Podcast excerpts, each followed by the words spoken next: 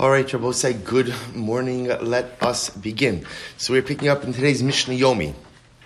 Really beautiful Mishnah is Perek Beis, Mishnah is Dalid through Hay, chapter 2, Mishnah is 4 through 5. So Mishnah Dalid says as follows. Ha'umnin koren berosh ha'ilan oberosh ha'nidbach. It's an interesting case. Now remember again, we spoke about in the previous Mishnah the need for kavana, the need for concentration when one recites Shema. Now, the truth is, although ideally one should have kavana for the entirety of Shema, just like one should have kavana for the entirety of davening, at the end of the day for Shema, as long as one has kavana for the first line, Shema Yisrael Hashem Elokeinu Hashem Echad, that first line in which one is accepting the yoke of heaven a relationship with Hashem, one is Yotze. So therefore, again, the Mishnah says as follows. Workers, workers who are working in a tree, are Rosh Nidbach. Nidbach means they're building a wall. So what's the halacha? Uh, they're allowed to read Shema without coming down from the tree or without coming down from the wall. The logic behind it is that since Kriyat Shema really only requires a very short window of kavana, of concentration, they could even muster up that requisite con- uh, concentration on the top of the tree or on the top of where they are working. However,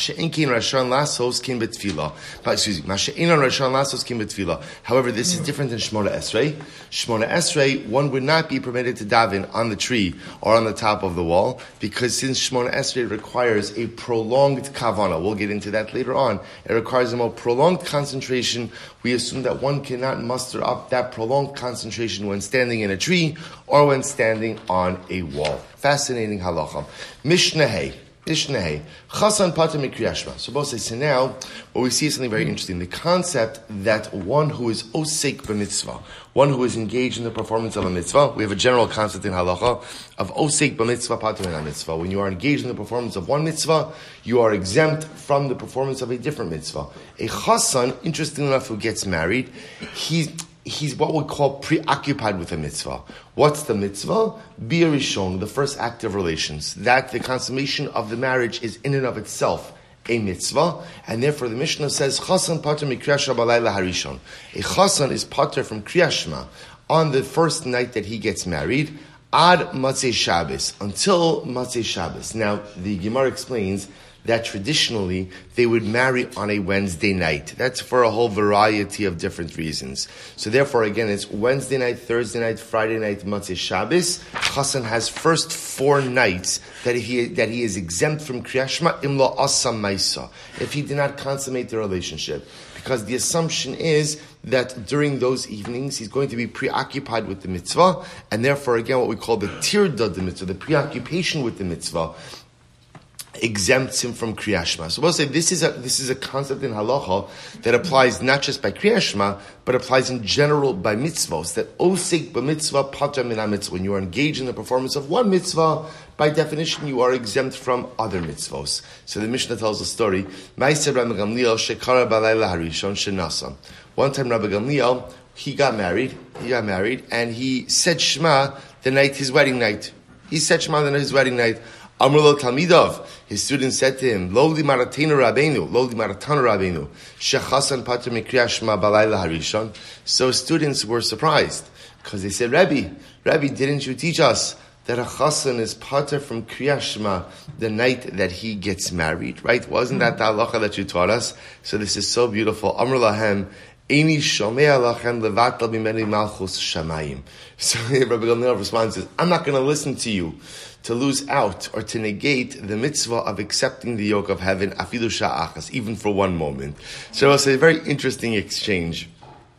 Very interesting. So, so again, on one hand, you have Rabbi Gamliel having taught his students this halacha as espoused in the previous part of the Mishnah, namely again that a chasan is exempt from Kriyashma on the night of his wedding.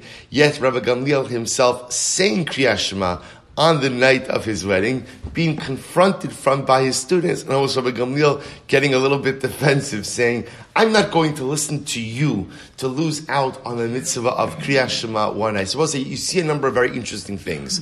It appears based on this that Rabbi Gamliel's understanding was as follows. You know, in halacha, when we say that you're pater from something, there are two different ways of understanding pater, exempt. There can be what's called a forced pater, In other words, that you're potter and you, you don't have a right to fulfill the mitzvah. In other words, Chazal said, don't do it, don't do it, but they framed it as an exemption. Or sometimes what exemption means is you don't have to, but what? But what? If you want to, you can. So Gamliel seemed to feel that it, in this case it was the latter.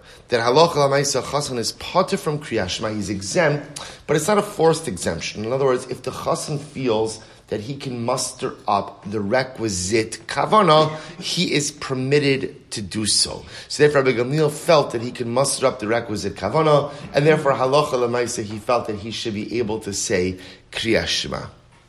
I'll say it also, and I'll end with this. It's quite beautiful also to reflect on the way Rabbi Gamliel related to the mitzvah, right? The idea of any shomer lechem levatel mimeni malchus shamayim." So you could hear in the words of Rabbi Gamliel. Rabbi Gamliel felt that halacha lemaisa, how could I lose out on this incredible privilege? Right? I have an opportunity to say Shema. I'm not going to lose out on this exceptional privilege. Levatel, levatel mimeni malchus shamayim. How can I be mevatel How could I negate it? How could I lose out on it? And what a way to look at mitzvos. What a beautiful way to look at mitzvos. Sometimes, unfortunately, we look at our religious responsibilities as just that responsibilities, kind of things that I bear around on my shoulder.